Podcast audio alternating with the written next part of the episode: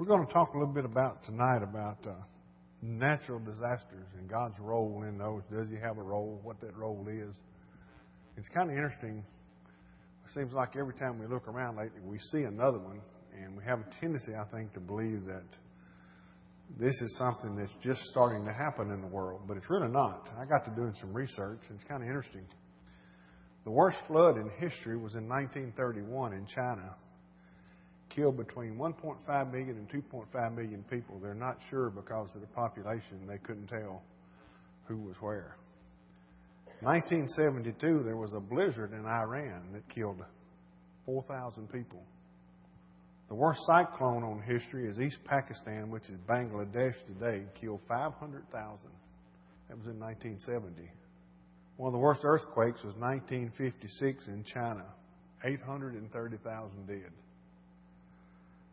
Haiti, of course, was Haiti this last year too was like 222,000. Had a heat wave in Russia last year, killed 56,000 people. I, I didn't see that. I don't know where I was at, but I missed that somewhere.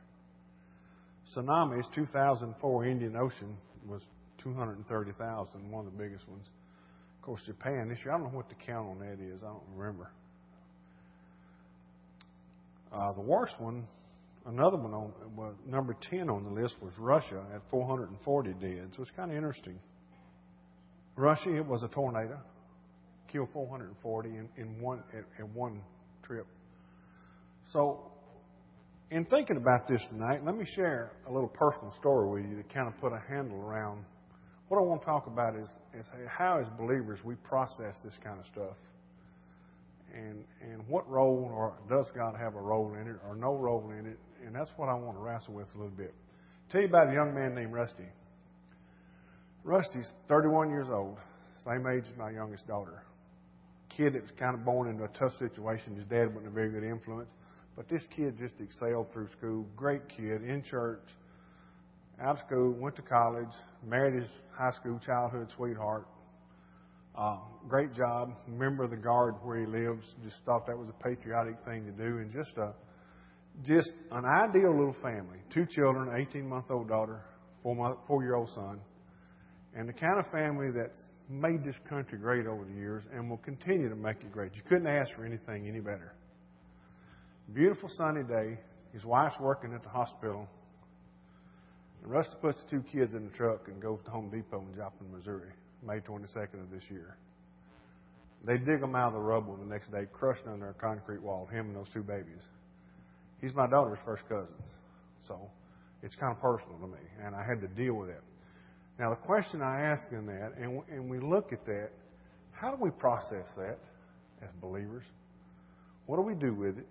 Do we blame God? And, and even more than that, how do we help a non believer? Because I had somebody in the family say to me, I know God's supposed to have plans and reasons for everything, but what is the blankety blank plan for this? Because this is awful. And you know what? From a non believer side, that's an honest question. I mean, and not doubting God, but you understand from somebody that's not dealing with the power of the Holy Spirit and I'm helping them process, that's a real honest question because they say, you know, you tell me God loves me, you tell me God wants to save me, He won't leave me, forsake me, He'll stay with me. Like He did Rusty, because Rusty was a believer. You can't answer that question, I don't think. So the process of what I want to talk about just a little bit tonight as we look at this, and and really I had to process this, but more so than anything, I had to help my daughters process it, and some of the family process it, which was not easy because, you know, that people don't want to listen to rationale sometimes when you do it. And yet, in the same time, you have to be careful as a Christian how you come across. Say, well, that's just what God did, and you just need to like it. You can't do that either.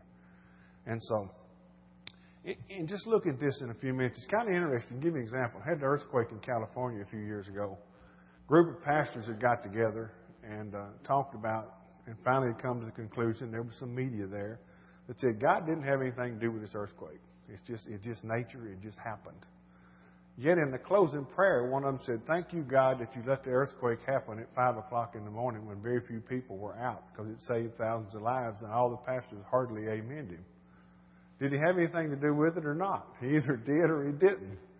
And so that's the thing we wrestle with when we're trying to dig into these things and ask ourselves some questions.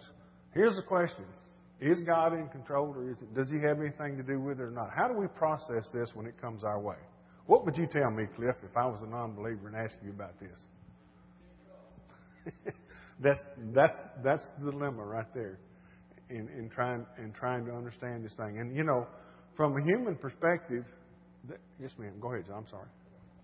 We look at everything from a finite position. We look at it from a lifespan, and God's looking at it from eternity. And, and if we try to rationalize this thing that happened to this young man from a human standpoint, there is no way you can find anything good about it. There isn't anything good about it. Those kids didn't even have a chance to see what this world was like. But if you get to the spiritual side of it, God says, I'm God and you're not. And we're going to talk about that a little bit tonight. But in, in getting ourselves to the point where we understand that, that's, that, that's the key. But I think you're on track there.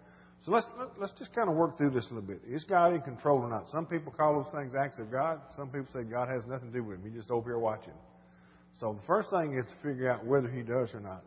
All right, one of the things we deal with is there's an interesting thing that happened about nature.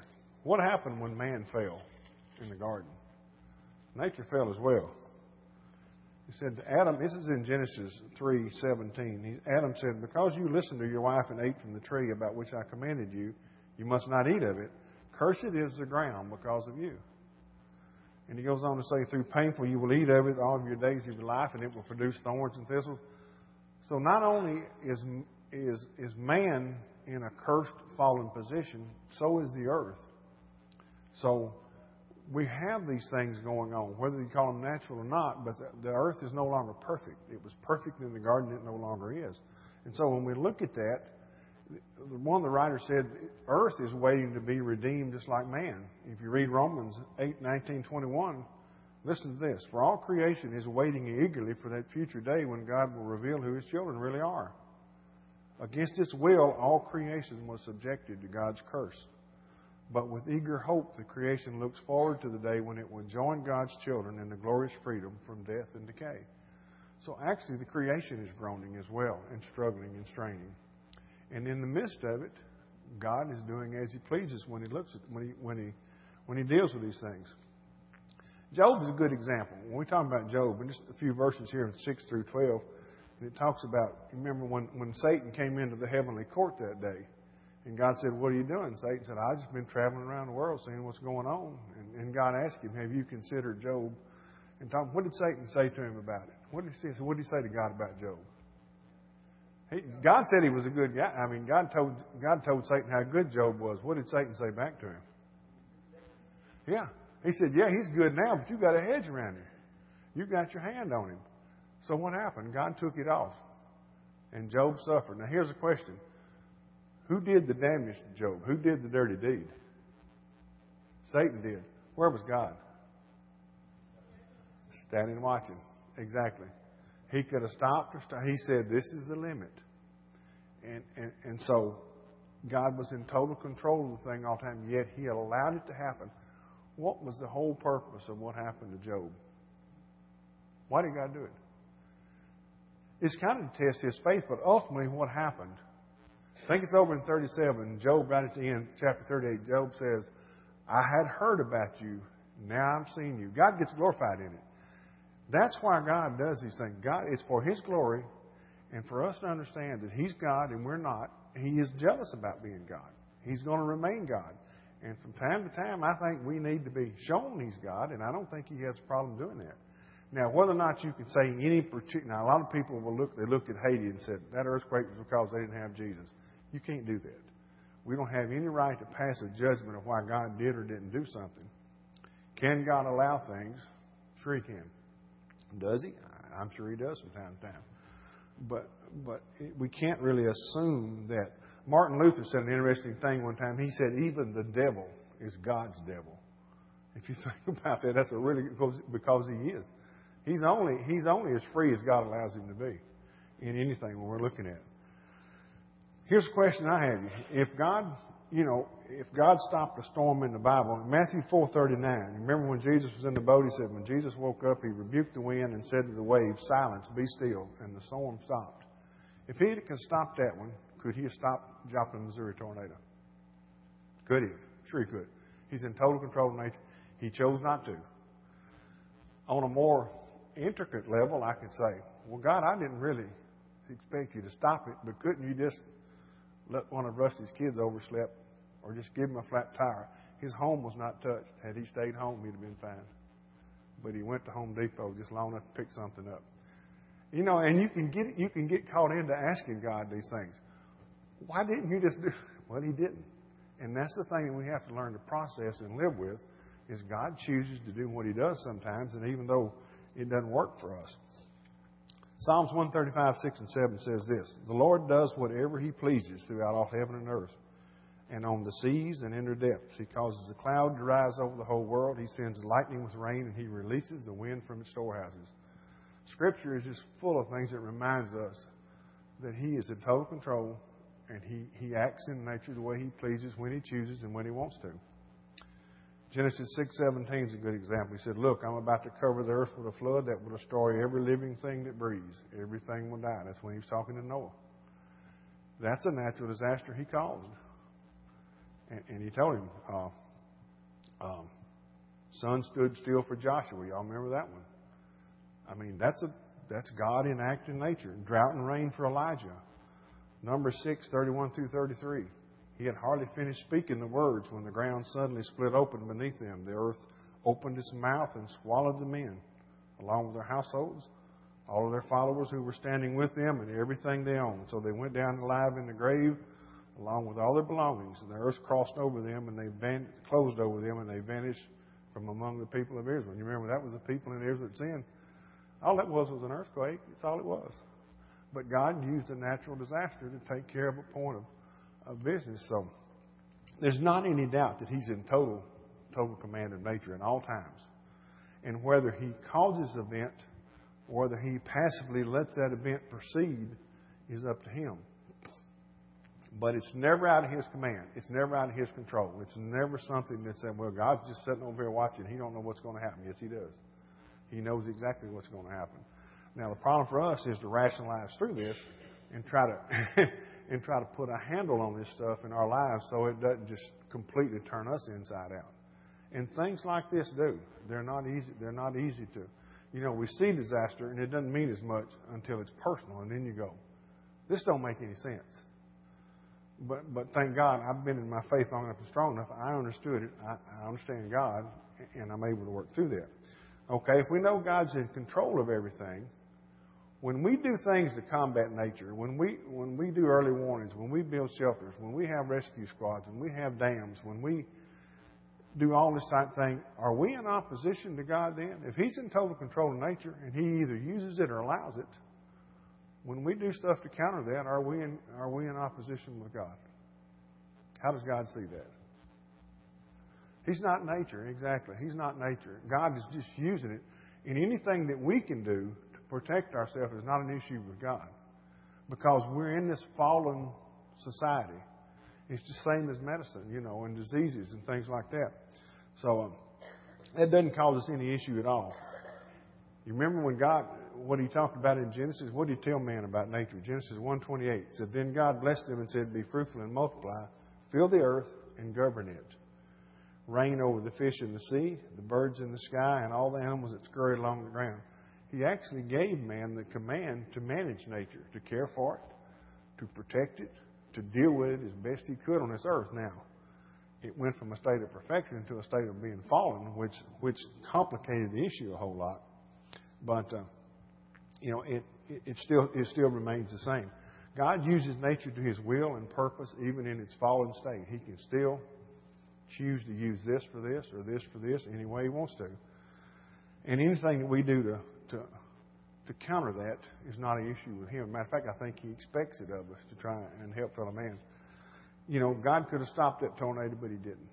And, and that's just, that's, that's, that's what he does in this world. No logical way to explain that. Will non believers have a harder time believing because of stuff like this? Yeah, they will. I think most of them will. Because it's hard to write. Now, it may drive them to a point of searching, and there's some in that family that's struggling. His dad is lost. I've known him for 40 years. He's lost.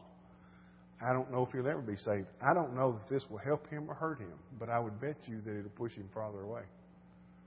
I hate to say that. I hope it's the opposite. But just knowing him and knowing his personality and how he will approach this and how he will handle those questions because his dad never was much of a dad.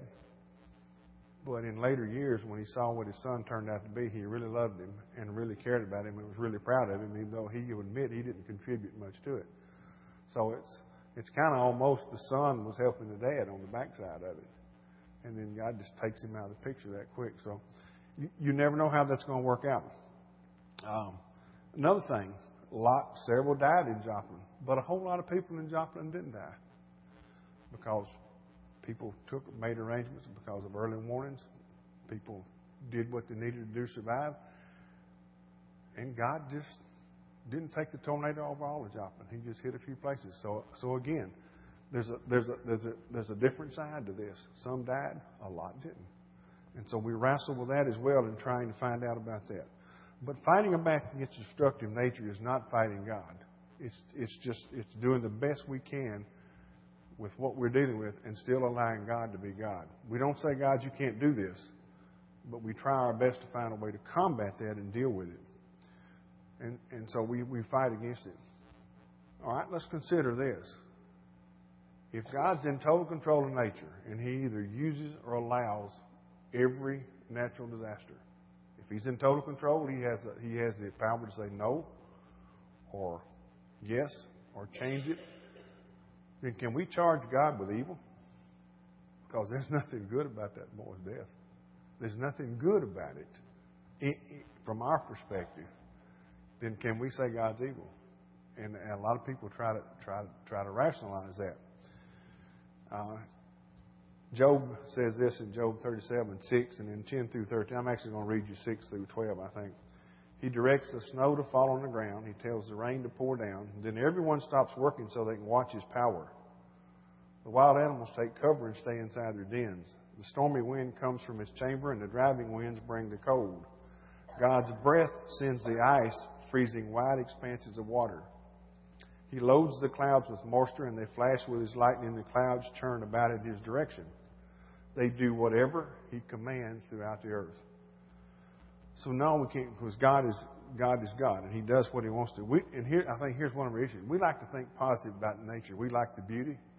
We like the great temperatures. We like the winds. We like the calm motion. We like all the good parts of nature. We don't want to like the destructive part of nature yet it's, it's one in its entirety. And God deals with the whole thing. And, and I think one of the things that challenges us to do is to deal with it. And we assume that God's like us, thinks like us, acts like us, feels the same emotions. And, and that's, that's far from it. He's not like us. He, God is transcendent, which means he, he is separate from this creation. He's not dependent on us. He don't have to answer to us. He doesn't owe us anything. He loves us. He wants a relationship with us. He provided a way for that to happen. but He's not obligated to us except for what He promises in Scripture. But we can't make demands on God about who He is and the way He decides to interact in this world, no matter no matter how much we'd like to do that. Isaiah 55, 8 and 9 says this My thoughts are nothing like your thoughts, says the Lord, and my ways are far beyond anything you could imagine. For just as the heavens are higher than the earth, and my ways are higher than your ways, and my thoughts are higher than your thoughts. What's he saying? You're not me. You don't understand what I'm doing. then one of the questions we ask, uh, Hosea 11:6 is another good verse. It says, "I am God, not man." And he, he goes to great pains to get us to understand that. Then, if God doesn't delight in human suffering, then why do we have things like Joplin? Why?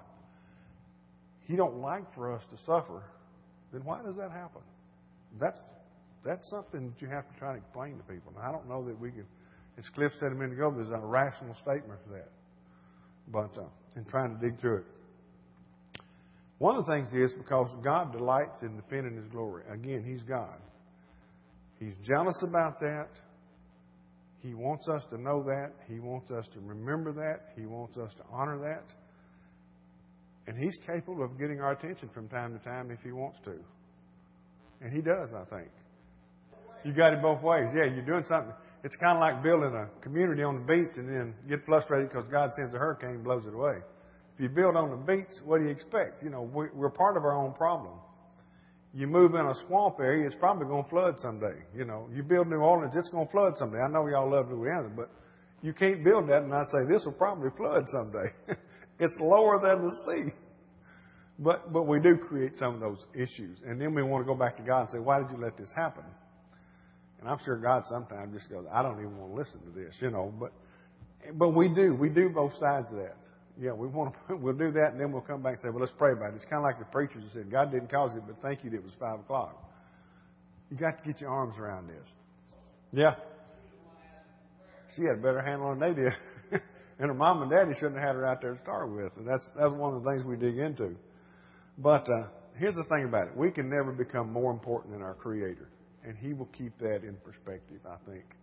You know, I was listening to some of the folks that come back from Brazil, and they were talking about how easily people will listen to the gospel there.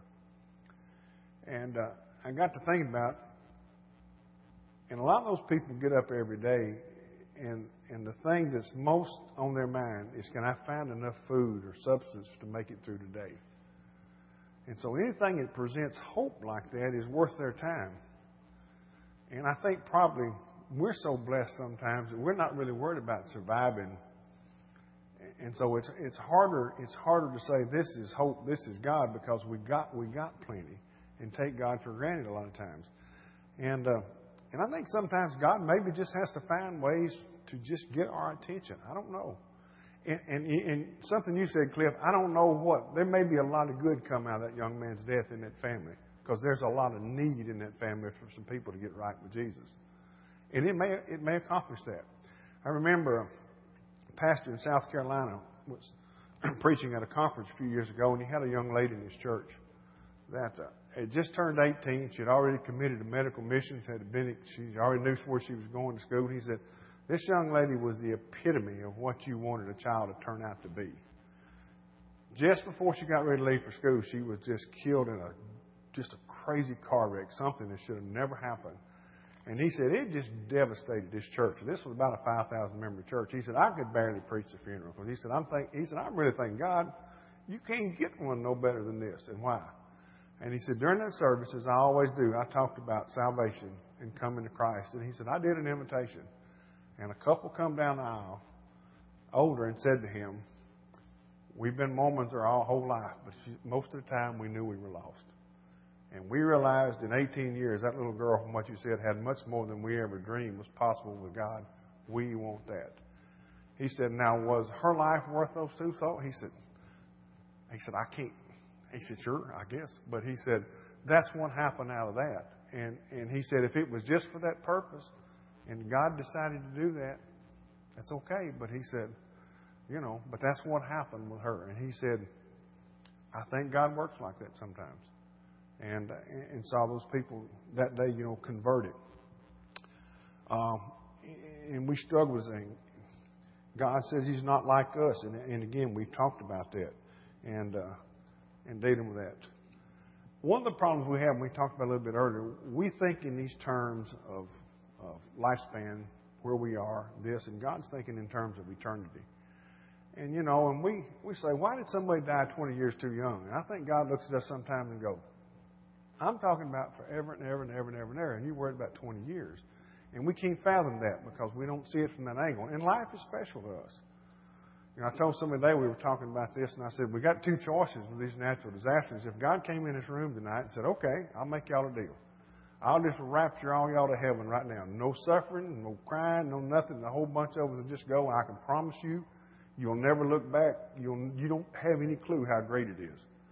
Or you can stay here and deal with natural disasters and disease and all this thing. What's we all going to do? Most of us are going to stay here for a little longer because we're going there anyway. But but that's the only two choices we have: is to live here every day and work with it and deal with it, and, and keep God in perspective and, and, and keep living life. And the main reason He's got us here anyway is what? Salt and light, just for the world. I say all the time, once a person is saved, there's not any good reason to leave you in this world other than to tell other people about Jesus. If you think, once you're saved, you're going to heaven. And Miss Jones said, It can't be nothing no better. But yet He leaves us here, and sometimes through suffering and pain and sorrow and all those things, to be a witness to other people. And so that's that's just one of the things that we have to have to grab onto. Uh, then what's the meaning of natural disasters? What do we take out of it when we start looking at it? Just some things I'm thinking about through this. It might help us a little bit. Let me read. I mean, I got a psalm here I want to read for you. This is one of my favorite ones, by the way, and I think it kind of fits what we're talking about tonight as well. When we're thinking in these short-term categories, or thinking in life as a as a short perspective. Psalms 90. He says, Lord, you have been our dwelling place throughout all generations. Before the mountains were born, or you brought forth the earth and the world, from everlasting to everlasting, you are God. Always has been, always will be. You turn men back to dust, saying, Return to dust, O sons of men. For a thousand years in your sight is like a day that has just gone by, or like a watch in the night. You sweep men away in their sleep, sleep of death. They are like new grass in the morning though the morning it springs up new, but in the evening it's dry and withered. He's talking about life there is like grass. It's just you're here one day, you're fresh, you're green, you're growing. Next day you're gone. Or that's what he's referring to a lifespan is. We are consumed by your anger and terrified by your indignation. You have set our iniquities before you, our secret sins in the light of your presence. All our day pass all our days pass away under your wrath. We finish with years with a moan. The length of our days is 70 years or 80 if we have the strength. Yet their span is but troubled and sorrow, for they quickly pass and we fly away. And the psalmist is talking to God. And he said, I'm realizing, you know, you're dealing with eternity, and, and, and we're and, and to uh, to to God, we're just a, a flick in the universe, just a, a quick blink of an eye. And so we'll look at disasters like this and go, why? And God's going, why not? Because ultimately it's all about where we're going to end up in the end and where we're going to go. Here's another thing death is inevitable. We talked about that. We live in a fallen and condemned world. Death is inevitable. Judgment is on the way. What's Revelation 20 21 say? 21 1 says, There I saw a new heaven and a new earth, for the old heaven and the old earth were gone away. So not only is this thing cursed, it's going to be destroyed. Period. Someday God's going to redeem all this. Amen. Exactly. What you know what that is? I like that verse. It's all right. I wouldn't. Don't you know? I'm not putting you on the spot. I just want to remember it. God is in control, of all of His creation. How do we escape that judgment? Repentance. He's, he's made a way for it. Good illustration. When the Titanic sailed and sank, when the, when the officials were trying to notify families of who was who were dead and who were not, they put two signs at the office of the shipyard known saved, known lost. And the guy would stand out there and add the numbers to those as they come in, add the names. Those known saved, those known lost. Theologian was heard to say, it's interesting, on that ship there was three classes of passengers and four classes of employers, employees. But in the end, you were one of two lists, known lost or known saved.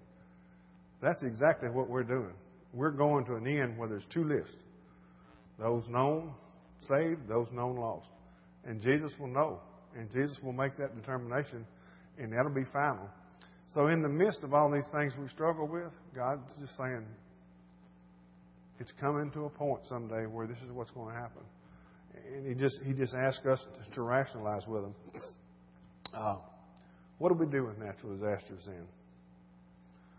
Job 120 when Job heard about everything that happened to him, you know, all this was going on, and they came to him and said, Job stood up, tore his robe in grief, and then he shaved his head and fell to the ground to worship. They should drive us to worship. No matter how tragic they are, they ought to drive us to worship, to say, Oh God, I don't know why you had to do that. I'm not questioning why you did it, but they should drive us to worship. And a lot of times I think they don't. And uh, that was one of the things that the writer just stressed so much. And here's the deal about Job. He didn't know anything about God and Satan's arrangement, did he? Job just was living his normal day, a good and righteous man, and all at once his whole life is gone. And most people would have God, why? He goes out and worships. And in the end, he stays with it because everybody else, even his wife, said, curse God, die. But Job stays the course for two reasons. He understands who God is, and he knows he didn't do anything wrong. He don't think. And he's trying to get that right with God. But in the end, it's the cool part. When it's all over, Job, and I said before, Job said, I've heard about you, and now I've seen you. And that's when the transition in, in Job's life took, took place. And then God blessed him again. But that was still a lot of pain and hurt and suffering for God's glory when, when, we, when we start trying to understand what He did there. So, in kind of just, just wrapping this up and closing this up, I was thinking about this today, and we wonder why this happens to me and that happens to you, and something else happens to somebody else, and why this happens to the church. I really think in the end, when we're standing before God someday, it's not going to be so much about what happened to me, but what didn't happen to me. How many times has God let me by? Has God protected me, you, the church? How many times? There's two times in my life. One time for sure I ought to be dead. I got a buddy coming in from Alaska in about three weeks. And if he hadn't pulled me out of Old Hickory Lake, I would have drowned. I mean, I, I could swim, but we got goofy one day and decided to swim across the lake. And if he hadn't been there, I wouldn't be here now. Now, did God have anything to do with it? I don't know. I'm going to say he did. And, uh, you know, I was in an accident in Memphis and uh, got hit head on down there in a truck. And when the guy hit me, I was about 15 feet from a pole about this big. And the only thing that kept me from, from hitting that pole head on, which I don't know what it would have done to me, is when the guy hit the truck, he hit it so hard, he bent the front wheels around to where the truck turned back the other way and missed the pole. It broke the mirrors how close I got. If I'd have hit it, I wouldn't have walked away from it. Might not kill me, but I wouldn't walk. I think God was there that day. I do. I I just give God credit for that.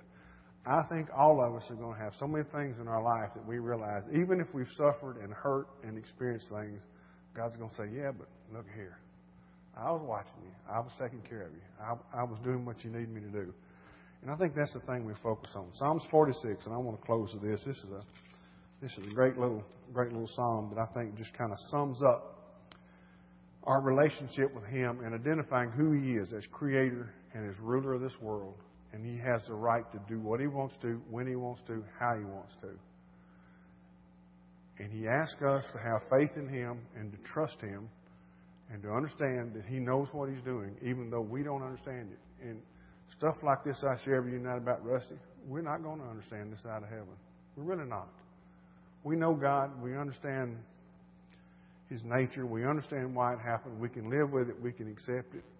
But we're not really going to understand it. I mean, and even if it gets other people saved, you're going to look at God and say, God, couldn't the Holy Spirit got that other person saved without taking this boy and them two kids' life? I mean, that's a natural question when you think about it. So that makes it tough. Psalm 46. God is our refuge and strength, and ever present help in trouble. Therefore, we will not fear though the earth give way and the mountains fall into the heart of the sea, though its waters roar and foam and the mountains quake with their surging. There is a river whose streams make glad the city of God, the holy place where the Most High dwells. God is within her. She will not fall. God will help her at the break of day. Nations are in her uproar. Kingdoms fall. He lifts his voice. The earth melts. The Lord Almighty is with us. The God of Jacob is our fortress. Come and see the works of the Lord, the desolations he has brought on the earth. He makes war cease to the ends of the earth. He breaks the bow and shatters the spear. He burns the shields with fire. Be still and know that I am God. I think if there's anything else in this world he would like for us to do is to be still and know that he's God. Because I think we forget that sometimes. And not maybe us, but I, Christians in general forget forget that. He said, Be still and know that I am God. I will be exalted among the nations. I will be exalted in the earth. The Lord Almighty is with us. The God of Jacob is our fortress. God is serious about being exalted, about being worshiped, about being left on his throne, about being acknowledged as mighty, as holy, as all powerful, as all seeing. He's jealous about that. And, and I think we have to be careful about getting that out of perspective because he can bring us back in back into shape on that. But nature is, is something that he does control, and we're talking about natural disasters. We can argue from the end of time about why he did or didn't let something happen. Or did he did did he cause it or did he just watch it? But either way, he wasn't surprised. But he wasn't surprised with that tornado in Joplin, Missouri that day. He wasn't surprised about who died. As hard as it is to think about that, he knew those three people that I know weren't were, were not going to survive that, and yet he allowed it. The challenge for me is to learn to live with that and not think any less of God, not honor Him any less, not worship Him any less, but but more in understanding how how tangible life is at times. But uh, don't let anybody tell you that He has nothing to do with nature. He He's all to do with nature, and when we get into these discussions. He just does what he wills, when he wills, and how he wills. And, and I don't think we can explain that to people sometimes. It's hard to explain it to ourselves. Any questions, any thoughts before we close? Tough subject. It was personal to me. It's kind of the reason I want to share it with you. But uh, and we're still processing that a little bit. I'm I'm okay with it, but my my kids are processing a little bit because they were close. And uh, but it made them think about life and uh, and how short and how quick things can change. You know. But uh, there's a lot, and, and we don't know those other hundred and something families there that suffered the same thing and lost somebody. But there's tons of, but it's an opportunity for us to witness. It's an opportunity for us, and uh, you know, to show God's goodness and God's love and God's mercy. And in a situation like that, I think sometimes, and I find a lot of times at, at funeral home stuff, you just give somebody a hug and say, "Look, I had a I had a real good friend at the phone company. His son got killed several years ago. He was helping a person move, and he got shot in a drive-by shooting. This kid was good as gold, wasn't doing anything. And I went to the funeral home, and, and Bubba's an African American man, and they do funerals different. And I went in, and, and they, they set it up different. But I went over and talked. I sat down beside him. I said, Bubba, I don't have any words. And he looked over at me slapped me on the leg, and he said, We don't need any words. Which, and that's true. There's no use going in there and trying to explain something like that away. I just, man, I, love you, and I don't have any words. He said, I know, but that's cool. You're here. That's the best thing we can do sometimes. Don't try to over explain it. God is God. We're not. And some things we're never going to know this side of heaven.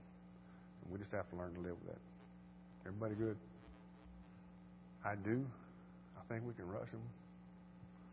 I think we can rush them. I think the, I think the number one key is if I'm in God's will, fulfilling God's plan, that's got a length of time to it.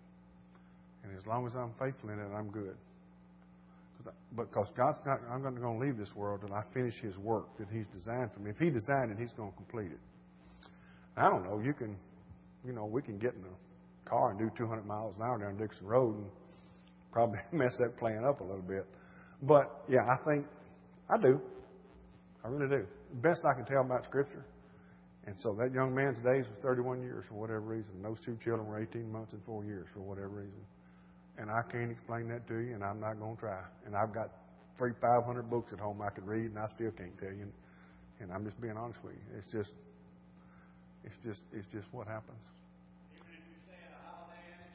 It, it, amen. But I know this: God is God, and He's still on the throne, and He will be until this world comes to an end. So yeah, even if you do that, it's not going to help. but uh, if we learn to, to deal with these things, and you know, and sometimes, you, you know, the person that asked me about what that plan was, I, you don't you don't respond to that because anything you say, it's going to be the wrong thing. You say, "Well, God knows what He's doing," or "You just need to get right. You just need to quit worrying about it and leave God alone," or, or "God has a plan." You, you can't explain that kind of stuff away sometimes. You just have to you just have to work with it and hope that that person deals with it and gives you an opportunity somewhere down the road to tell them that God loves them and that and you know that life goes on. But uh, I don't know. Those are tough situations, and and I just I've just experienced that one personally, and uh, mostly working with my kids on it. They did pretty good with it. I mean, they really did. And uh, but uh, it will cause you to sit up in the mornings and say, "Life is short." Sometimes. You just don't know. Anybody else? All right. Thank you, guys. Hope we left you with something that uh, means a little bit, and because we we deal with this kind of stuff all the time, and it could be disease, sickness, a lot of other things. Tonight we're just talking about natural disasters, but God is God in those things.